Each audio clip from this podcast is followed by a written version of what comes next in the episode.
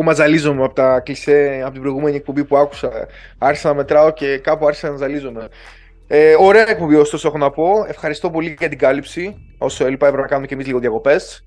Και επιστροφή με διάδα και εμένα και το Σωτήρι να σχολιάσουμε ό,τι έγινε αυτή τη βδομάδα. Σε Πώς πέρασε ευχαριστώ, την προηγούμενη εκπομπή; σε ευχαριστώ για τα καλά σου λόγια. Ήταν, ήταν, κοίταξε, ήταν συνάμα μια δύσκολη εκπομπή, αλλά έχει και τα καλά και τα κακά της. Ε, ήταν, ήταν, Καλό ο πίσω. σκοπ, ήταν ο σκοπός μου να, να, να πω όσα και σε γίνεται. Αν γινόταν, ε, θα έλεγα μόνο κλεισί σε αυτή την εκπομπή. Πιστεύω αντιπεξήλθα και εντάξει. Καλό ήταν. Ήταν καλή εμπειρία. Πάμε θέματα. Πάμε ένα προς ένα. Με τι θες να ξεκινήσουμε; Ε, να πούμε, κοίταξε, για Ευρωλίκα έχω ψηλοαναλύσει και εγώ τα ζευγάρια την προηγούμενη εκπομπή, αν την άκουσες όλοι. Ε, άμα θες Α να πεις... ξεκινήσουμε έτσι ωραία. Να δώσουμε Ναι. προβλέψεις ζευγάρι με ζευγάρι και να δούμε πόσο κουβά θα πάμε στο τέλος. Ε, ωραία, Ε, εγώ έδωσα, οπότε θα μείνω στις προβλέψεις μου, θα, πω, θα, θα τις πω πάλι. Πάμε, Ολυμπιακό Φενέρ. 3-1 Ολυμπιακός. Ωραία. Έχω πει 3-2. Έχω πει 3-2. 3-2. Ε, ποιο άλλο, Real Partizan.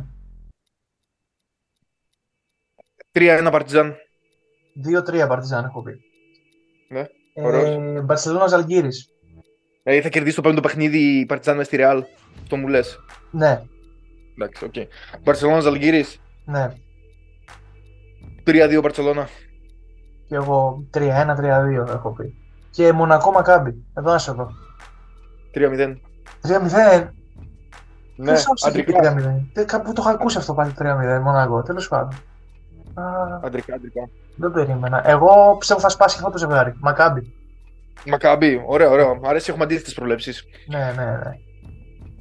Ε, Λοιπόν, λοιπόν, πάμε. Ποιο θέμα θες να, θες να ξεκινήσουμε από Προμηθέα, θες να ξεκινήσουμε από Ελληνοποίηση, Να- Cup. να μείνουμε λίγο, Θες να αφού, αφού, ξεκινήσουμε είπαμε, από ΑΕΚ.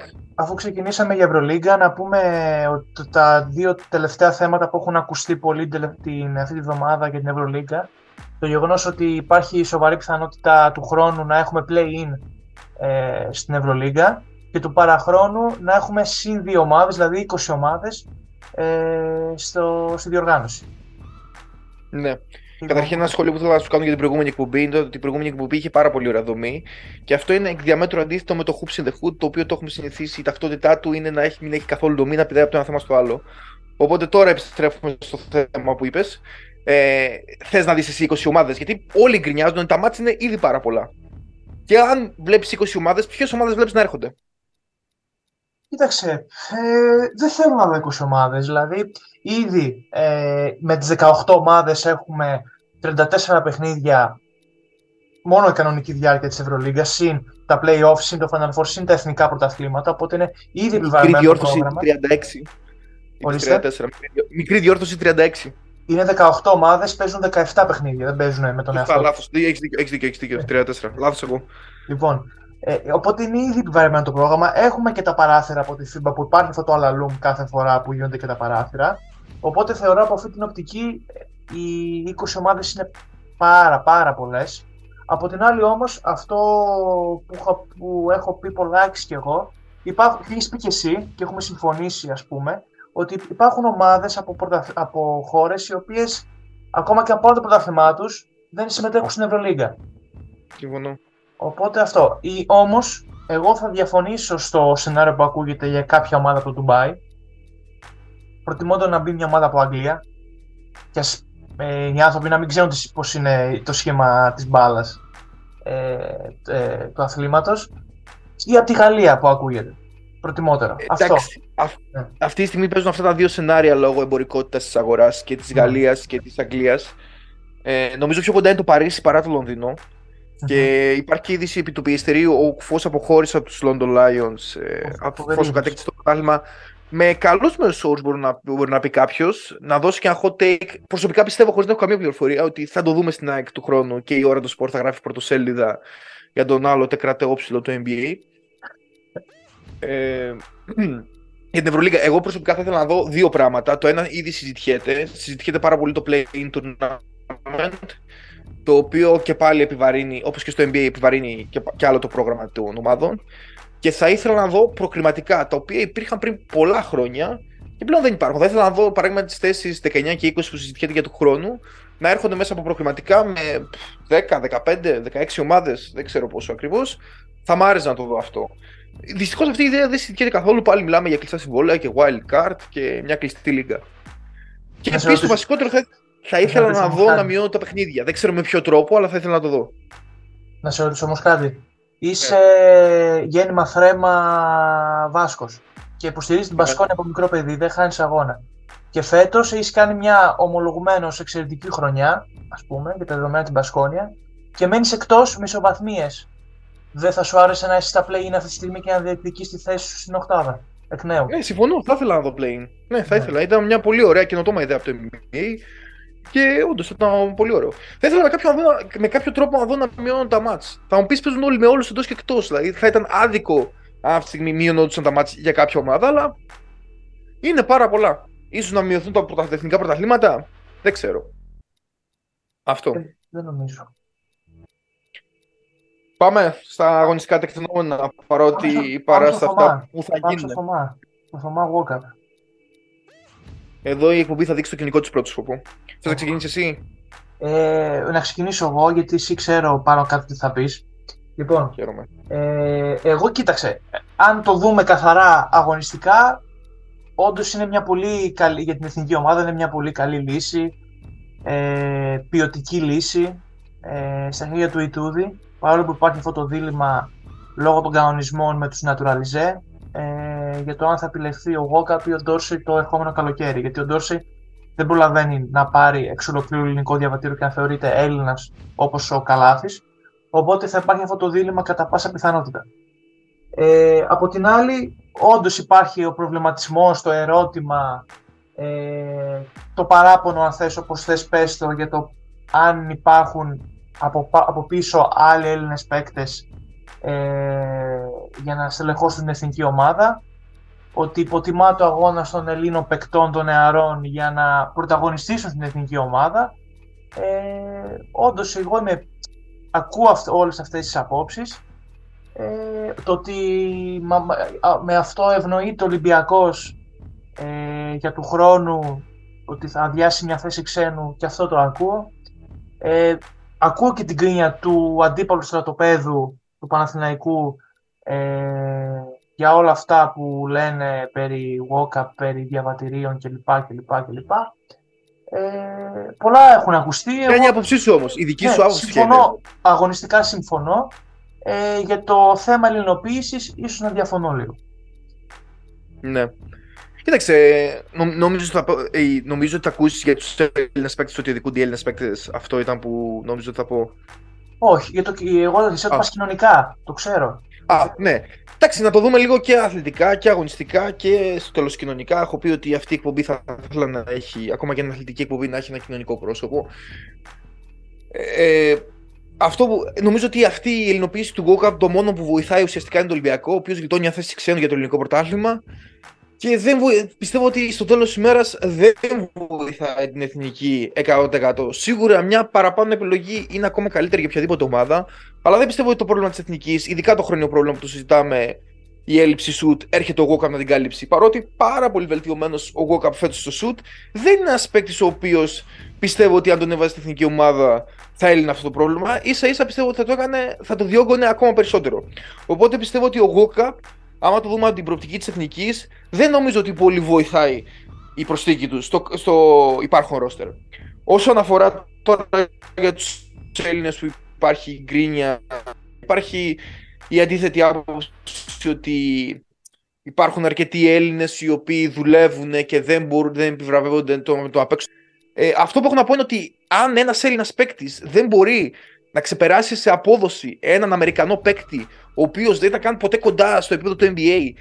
Εντάξει, τώρα ίσως μπορεί να είναι, αλλά δεν ήταν ποτέ draft, δεν ήταν πολύ κοντά να, να τον κλείσει κάποια ομάδα, δεν έπαιρνε 10-way contract. Αν δεν μπορεί ένας Έλληνας παίκτης να φτάσει σε αυτό το επίπεδο, ε, λυπάμαι, αλλά το πρόβλημα είναι στην πλευρά του Έλληνα παίκτη και όχι στην πλευρά του Walkup. Και για να κλείσω το θέμα, για να πάμε και στο κοινωνικό κομμάτι. Το κοινωνικό κομμάτι είναι ότι, υπάρχουν, ότι υπάρχει αυτός ο κοινωνικός ρατσισμός στην Ελλάδα, ότι άμα είσαι επιτυχημένος, άμα φέρνεις δόξα στη χώρα, άμα με κάποιο τρόπο προβάλλεις την Ελλάδα, είσαι Έλληνας. Το είδαμε και στην περίπτωση του Ατοκούμπο ότι μέχρι να γίνει draft δεν έπαιρνε ελληνικά χαρτιά. Το είδαμε και στην περίπτωση, στην περίπτωση του Ελφού του Κώστα που μέχρι να παίξει που πήρε υπηκότητα πριν δύο χρόνια. Το βλέπουμε και στην περίπτωση του Walkup ότι παρότι ο άνθρωπος πέρα ότι παίζει στον Ολυμπιακό δεν έχει καμία σχέση με την Ελλάδα. Φαντάζομαι ότι γνωρίζει πολύ λίγα ελληνικά, πολύ λίγη ιστορία, δεν μεγάλωσε εδώ πέρα, δεν πήγε σε ελληνικό σχολείο.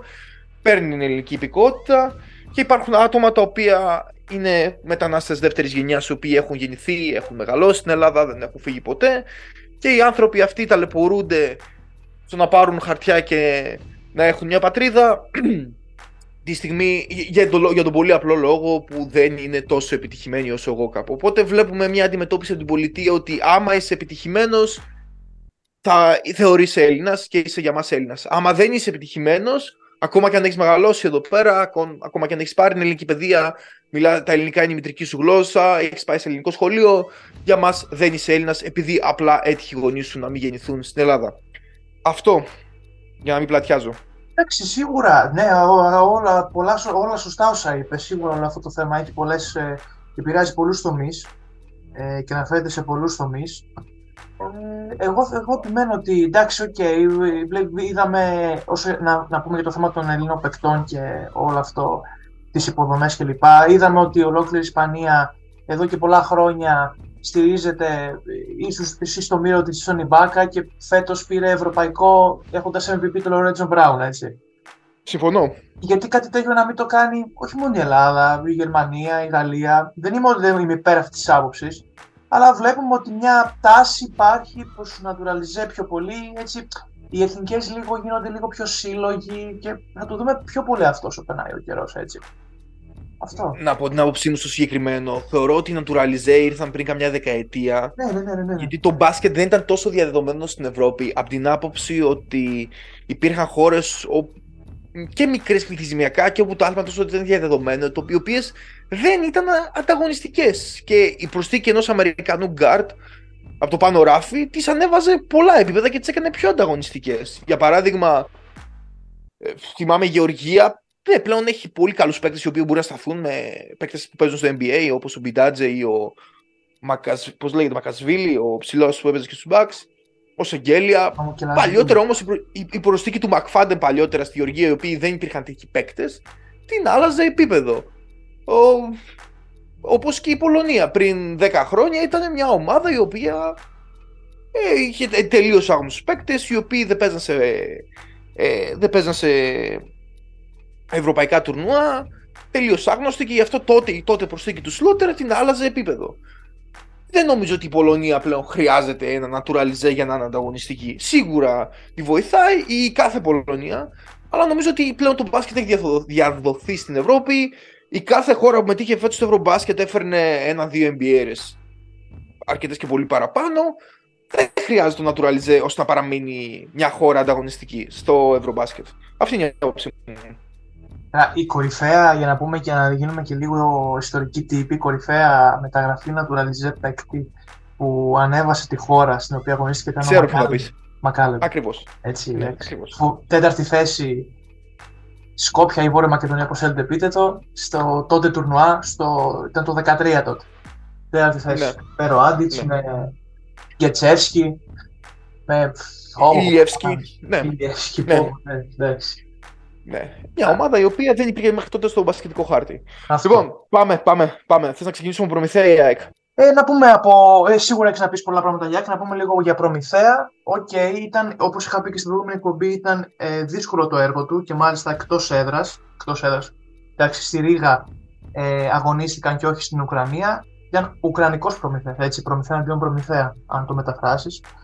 Μια Προμηθέα ναι. η οποία έχει εμπειρούς παίκτες. Ε, αν και στο προηγούμενο knockout match είχε δύο-τρεις απουσίες βασικών περιφερειακών παικτών, εν τέλει αγωνίστηκε σε αυτό το match, είδαμε την ανωτερότητα της Προμετέη. Όπως είχα πει και τον Προμηθέα, όσο εδώ που έφτασε ήταν πάρα πολύ... Ήταν το ταβάνι του, ας πούμε, ίσως να το τρύπησε κιόλας, δεδομένου των κενών που υπήρχαν στο ρόστερ, της αλλαγής προπονητή μέσα στη χρονιά, των πολλών σκαμπανεβασμάτων στη μεσούς της χρονιάς. Ε, και το δίλημα που πρέπει να τεθεί είναι για το κατά πόσο και ο Προμηθέας και η ΑΕΚ και ο ΠΑΚ και ο Άρης μπορούν να συνδυάσουν και υποχρεώσεις στην Ευρώπη, δηλαδή καλή πορεία στην Ευρώπη και καλή πορεία και στο πρωτάθλημα. Έτσι. Αυτό. Ε, νομίζω ότι αν είσαι Προμηθέα είτε βγεις τρίτος, είτε πέμπτος, είτε έκτος, είτε έβδομος, ο Προμηθέας έχει εξασφαλίσει τη συμμετοχή του στο Eurocup νομίζω και την επόμενη σεζόν. Ναι. Δεν παίζει η θέση του στην Ελλάδα κάποιο ρόλο αν θα παίξει. Δυστυχώς αυτό είναι το ευρωπαϊκό μπάσκετ. Τώρα, ε, αν έφτασε το ταβάνι του, εντάξει, οκ. Okay. Οι τέσσερις ομάδες νομίζω που είναι αυτή τη στιγμή στα ημιτελικά είναι πιο δυνατές από αυτόν. Σίγουρα. Με πιο γεμάτο ρόστερ, αναμφισβήτητα. Εντάξει, θα μπορούσε, ίσως θα μπορούσε και λίγο παραπάνω. Ναι, επιτυχημένη πορεία, νομίζω ιστορική πορεία για τον Προμηθέα. Θες να προχωρήσουμε προς την ΑΕΚ; Ε, να πούμε πριν πεις για τα ΙΑΚ, Προμετέη, Τουρκ Τέλεκομ, Γκραν Κανάρια, Μπανταλώνα ή ημιτελική, έτσι όπως είπα. Ποιον βλέπεις να παίρνει το τρόπο και τη στήριο για την Ευρωλίγκα; Θέλω πολύ να το πάρει, για κάποιο λόγο μου δημιουργήθηκε η ανάγκη και το όνειρο να το πάρει η Τουρκ Τέλεκομ. Να τη δω πάλι στην Ευρωλίγκα. Γιατί πότε έπαιξε Ευρωλίγκα; Έπαιξε Ευρωλίγκα τότε που ήταν ανοιχτά ακόμα, δεν υπήρχαν συμβόλα κλπ. Κάθε φορά που παίρνει πρωτάθλημα, Τουρκ Τέλεκομ. Έχει παίξει ναι. πολύ φορτώνο με τις δύο ελληνικές ομάδες. Ναι, ο Μουσταφά Φόλο ήρθε από εκεί Ε, αυτό που έχω να πω είναι ότι είναι η ομάδα της Άγκυρας, δεν είναι κάποια ομάδα. Ναι. Ε, εντάξει, μπορεί να φαίνεται βιομηχανική να έχει το όνομα μιας εταιρείας, αλλά είναι ομάδα της Άγκυρας. Δηλαδή Έτσι. έχει έδρα. Δύο Ισπανικές πάλι. Ε, Ισπανική βλέπω, να σου πω αλήθεια, αν το δούμε λίγο. Μπανταλώνα. Και ο Προμηθέας εμένα με γεμίζει το μάτι. Α, για να δούμε. Θα έχει ενδιαφέρον. Μονό ματς, όλα γίνονται. Ναι, ναι, Σωστά. Ναι, όντως, ναι, και πάμε ναι. μετά στους τελικούς με τρία ζευγάρια. Και πάμε και στην. Λοιπόν, η ΑΕΚ έχει δύο άξονες αυτήν την εβδομάδα. Είχαμε τον αποκλεισμό της από τη Χάποελ Ιερουσαλήμ. Παρότι ήρθε με πολύ βαρύ σκορ 90-51, σχεδόν double score. Ε, εγώ πιστεύω ότι αν η ΑΕΚ έχει το πλεονέκτημα θα περνούσε και σχετικά άνετα. Τα πρώτα δύο παιχνίδια Νομίζω για 7 περιόδου από τι 8 κυριάρχησε. Απλώς η πρώτη περίοδος στο πρώτο παιχνίδι ήταν καταστροφική. Βρέθηκε με 20 πόντους πίσω και δεν μπορούσε ποτέ να γυρίσει. Ε, νομίζω αυτό που συζητήθηκε πάρα πολύ ήταν ε, η δυσκολία της έδρας μες στη Χάπολ Ιερουσαλήμ. Στο δεύτερο μάτς είχαν προηγηθεί επεισόδια ανάμεσα στους οπαδούς της ΑΕΚ. Η δίκη της ΑΕΚ υποστηρίζει ότι δεν ήταν οπαδοί της ΑΕΚ. Μεταξύ των οπαδών της ΑΕΚ και οπαδών της Χάπολ Ιερουσαλήμ υπήρξαν σχόλια για αντισημιτισμό. Η ΑΕΚ επικράτησε εύκολα επί της Χάβολ Ιερουσαλήμ. Προσωπικά, πέρα από το Speedy Smith, δεν με, δεν με γέμισε το μάτι κανένας άλλος. Ακόμα ούτε ο ψηλός, ο οποίος θεωρείται και για το MVP, δεν με έψησε καθόλου κομμάτι, καθόλου σαν, σαν παίκτης. Θεωρώ απαράδεκτο να θεωρείται παίκτης, κάποιος παίκτης ε, απαράδεκτο. Δείγμα χαμηλού επίπεδου θα έλεγα ότι ένας παίκτης ο οποίος σου με 41% στι βολές να, να παίζει στο Basketball Champions League και συγχρόνως δεν είναι και στο MVP race. Δεν βγάζει κανένα νόημα στα μάτια μου. Ε, σχετικά για, την, ε, για αυτά που ακούστηκαν ότι πόσο δύσκολα πέρασε η ΑΕΚ μέσα στην έδρα της Χάπολ Ιερουσαλήμ ήταν αναμενόμενο μετά τα πράγματα, μετά, ήταν λίγο πολύ αναμενόμενο μετά τα επεισόδια που προηγήθηκαν στο κλειστό των, των Ανωλιοσίων. Ε, άμα είσαι καλή ομάδα, τα ξεπερνάς και αυτά και περ, περνάς. Δεν ήταν, δηλαδή όσο σκληρή και αν είναι η έδρα δεν μπορείς να χάσει ίσως το πιο κρίσιμο μάτι για την ΑΕΚ σεζόν με 40 πόντους. Δεν μπορεί να, είσαι, να χάνεις 40-16 από το πρώτο δεκάλεπτο. Το δεύτερο δεκάλεπτο. Ήταν απαράδεκτη. Ήταν πολύ κακή εμφάνιση. Αυτός είναι ο πρώτος άξονας. Ε, και να πω και κάτι κλείνοντας για τον πρώτο άξονα. Έχουμε κάνει σαν ελληνικές ομάδες πολύ χειρότερα και στο ποδόσφαιρο και στο μπάσκετ. Μην πάμε έξω και το παίζουμε μυξοπαρθένε. Εντάξει, έχουμε κάνει πολύ χειρότερα και στο ποδόσφαιρο και στο μπάσκετ. Τώρα μην θυμηθώ και Ολυμπιακό για νερά με τσεσεκά και, και η ΑΕΚ έχει κάνει και αντίστοιχα πράγματα. Μην πάμε τώρα, μας είχαμε, παίξαμε σε μια εχθρική έδρα και κατευθείαν το, το παίζουμε θυγμένη. Α είχε μια καλή ομάδα να ήταν κοντά στο σκόρ να το κόντρερε. Και το λέω σαν φίλος της ΑΕΚ. Πάμε στο δεύτερο άξονα, το οποίο για μένα εδώ σου βάζω και το ερώτημα. Η ΑΕΚ τιμωρήθηκε για τα επεισόδια στο δεύτερο μάτσο με ένα πολύ βαρύ, με ένα πολύ, πολύ βαρύ πέναλτι. Ε, του χρόνου θα αγωνιστεί σε όλα τα μάτια του Champions League και κλεισμό των θυρών. Και η ερώτηση που κάνω είναι ότι μετά από αυτήν την απόφαση μετακομίζεις στο Eurocup. Μπορείς. Φαντάζομαι ότι μπορείς. Φαντάζομαι. Ε, κοίταξε, σίγουρα θεωρώ την τιμωρία λίγο υπερβολική. Ε, γιατί παρόμοια αν όχι ίδια επεισόδια έγιναν και στο τρίτο μάτς, πριν το μάτς. Ε, κατά τη διάρκεια που δεν υπήρχε ας πούμε κάτι προστατευτικό ανάμεσα στον πάκο και τις εξέδρες Είδα, είδα μια εικόνα που ε, μια, ένας ούρλιαζε στο αυτί του Ξανθόπουλου. Ε, ο, η μασκότα έσπρωχνε το γυμναστήκι της ΑΕΚ. Ε, αλλά θεωρώ ότι η ΑΕΚ πήγε προκατηλημένη στο τρίτο παιχνίδι. Από την αρχή, δηλαδή πήγε ε, με την εγκόγκριτο, χωρίς να ξέρουν ώρες και η μέρα που θα φτάσει η αποστολή στη, στα αεροσόλυμα, πήγε εκεί, ε, έγινε αυτά που έγινε τα, τα μεσάνυχτα με την αποστολή, πήγε στο παιχνίδι χωρίς πλάνο κλπ. Με σκοπό να βγάλει το, στο τέλος την ανακοίνωση που έβγαλε σήμερα. Οπότε θεωρώ ότι όλα αυτά ήταν, πήγε προκατηλημένη, χωρίς να ξέρει ότι είναι ένα do or die match που είπες και εσύ για το μέλλον της διοργάνωσης και ένα Final Four ενδεχομένως στο σπίτι της, στα νολιώσια. Ε, αυτό έχω να πω αγωνιστικά. Όσον αφορά τώρα το αν μετακομίζεις Eurocup ή όχι, νομίζω το, το BCL έχει συμβόλαιο η ΑΕΚ. Έχει ισχύσει συμβόλαιο. Έχει συμβόλαιο. Έχει συμβόλαιο, ναι. Οπότε Δεν ξέρω πόσο μπορεί να το σπάσει, ναι. Αυτό ναι, είναι ένα ερώτημα. Θα πληρώσει κάποια ρήτρα.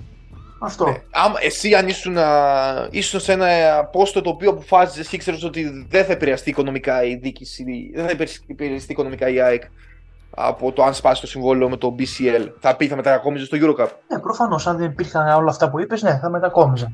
Δεν έχω να χάσω mm. κάτι. Ναι. Εντάξει, ενδιαφέρον η ενδιαφέρον τοποθέτηση. Ε, λέγε, ε, νομίζω είχαμε να ξεκινήσουμε τώρα να ξεκινήσουμε. Εντάχει, playoff NBA. Μου έκανε, ε, μου έκανε εντύπωση πολύ τραυματισμοί στα πρώτα μάτς, δηλαδή Αντετοκούμπο, Hero, Τζαμοράν, ε, Λέοναρτ. Λέοναρτ, πολύ σωστά. Ε, ο μεγάλος Draymond Green που πάει και πατάει το Σαμπόνις ε, λέγοντας ότι δεν είχα χώρο να πατήσω τα πόδια μου και πάτσα πάνω του. Φοβερό. Να, να πω κάτι γι' αυτό. Εγώ προσωπικά αν ήμουν Adam Silver, η δίκη του NBA, θα απέβαλα τον Draymond Green για ένα χρόνο και δεν είναι το συγκεκριμένο, είναι μια σειρά πραγμάτων που έχει κάνει. Α μην θυμηθούμε την κλωτσιά στα, στους όρχες, στα αρχίδια, Spotify είμαστε, δεν μας νοιάζει. Στα αρχίδια του Steve Adams. Ε, έχει κάνει πολλά πράγματα. Έχει κάνει διάφορα. Εγώ θα τον απέβαλα για μια χρονιά τον Draymond Green γιατί ξέρουμε, ξέρουμε όλοι τι άνθρωπος είναι. Όπως ξέρουμε και ότι ανάλογος άνθρωπος είναι και ο Grayson Allen των Bucks. Τι βλέπεις στην πορεία των playoffs; Πιστεύω θα περάσουν οι Lakers με το Memphis. Αν και έκαναν το 1-1 χωρίς τον Τζαμοράντ, χωρίς τον Steve Adams. Yeah. Το Memphis είναι πολύ καλή ομάδα και χωρίς τον Τζαμοράντ. Οι Lakers μπαίνουν παρότι σαν 7η φαβορή σειρά. Είναι τρομερό αυτό το πράγμα. Ε, 3-0 οι Sixers πιστεύω θα το καθάρισαν. Οι Celtics πιστεύω θα περάσουν και αυτοί με ένα gentle sweep αν όχι 4-1. Ε, το Bucks Miami θα έχει πολύ ενδιαφέρον. Θα δούμε αν η 8η θέση, και έχω πλέον χωρίς το κούμπο, η 8η θέση μπορεί να βγάλει την πρώτη. Νομίζω η τελευταία φορά που έγινε αυτό ήταν ε, με τους We Believe Warriors του 2007. Ε, όπου οι Warriors βγάλανε τον Dirk Nowitzki, τους Mavericks και τον Dirk Nowitzki σε 6 μάτς. Ε, τι άλλο, Πιστεύω ε, ενδιαφέρον θα έχει το... Bucks είναι, δηλαδή, ε, τερμάτισαν πρώτοι και τους έτυχαν η πιο δύσκολο η 8η, έτσι. Δεν ξέρω αν συμφωνείς. Είναι κάτι τους Ολυμπιακούς Φενέρ. Εντάξει, μην κρινιάζουμε τώρα για ατυχίες και οι Bucks τη χρονιά που πήραν το πρωτάθλημα νομίζω είχαν το, το πιο εύκολο ζευγάρι τελικό Ανατολής. Είχαν τους Hawks. Ποιοι yeah. Ναι. Hawks, δεν, δεν ξανά έπαιξαν από το μπάσκετ. Ε, ενδιαφέροντα ζευγάρια.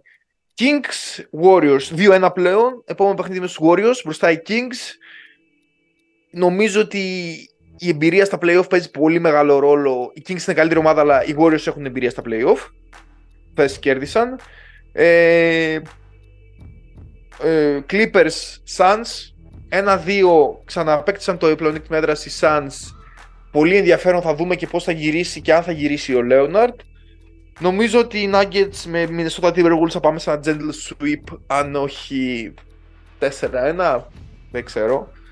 Ε, αυτά βλέπω. Το, το gentle sweep το λέτε στο χωριό σας εκεί πέρα στην Καβάλα. Ε, στην Καβάλα, όχι, δεν το λέγαμε. Δεν ξέραμε καν το, το NBA στην Καβάλα, ας πούμε. Α, όχι, εντάξει. Γιατί το είπα δύο φορέ και λέω δεν το λένε στο χωριό. Ναι, μ' αρέσει σαν έκφραση. Μ' αρέσει. Ή θα προσθεθεί τα κλεισέ της εκπομπής. Τέλος πάντων. Ε, να πούμε ότι πριν λίγη ώρα έκλεισα ένα μεγάλο κύκλο για τους Raptors. Ε, Τέλος ο Νίκο ναι. στο πάγκο. Μπράβο. Ε, ένας προπονητής όπου επί μια πενταετία προ... ανέβασε ψηλά την ομάδα, πρωτάθλημα το 19, τελικούς διόρθωσε με καλά, τελικούς το 20 στην Ανατολή, 22 playoffs πρώτο γύρο. Ακριβώς και να εξέχασε το πιο μεγάλο, ε, το πιο μεγάλο πούμε, κομμάτι στο βιογραφικό του, η συμμετοχή του στην Ευρωλίγα με τους London Towers το 2000, όπου ήταν προπονητής. Έτσι. Να σου βάλω ένα κουιζάκι τώρα που πούμε για London Towers και London κλπ. Ναι, και θα κλείσουμε την εκπομπή γιατί έχουμε ξεφύγει πάλι. London Lions, πρωταθλη... πρωταθλητής, πρωταθλήτρια ομάδας στις γυναίκες στο πρωτάθλημα Αγγλίας, με ποια προπονήτρια; Μου διαφεύγει. Στέλλα Καλτσίδου. Δεν έχω ιδέα ποια είναι. Προ... Κλείσει την εκπομπή τώρα, κλείσει την εκπομπή τώρα. Ναι, να μας γυναικείο κλείσουν. μπάσκετ ε, είμαι όσο σχετικός είμαι με χόκι. Κλείσει, θα μας κλείσουν, μας έχουν κλείσει ήδη. Λοιπόν, να κάνω, να κλείσω. Ναι, να κλείσεις. Λοιπόν, μας βλέπετε ε, σε Google Able Podcast, ε, Spotify, αξιολόγηση, σχολιάκια από κάτω, ξέρετε τα κλασικά. Ε, Share, share και subscribe και καμπανάκι. Ακριβώς, στο YouTube στο Debut Sports και στο Athens Voice. Αυτά από μας, τους λατρεμένους. Να έχετε καλή συνέχεια. Veldig snekker.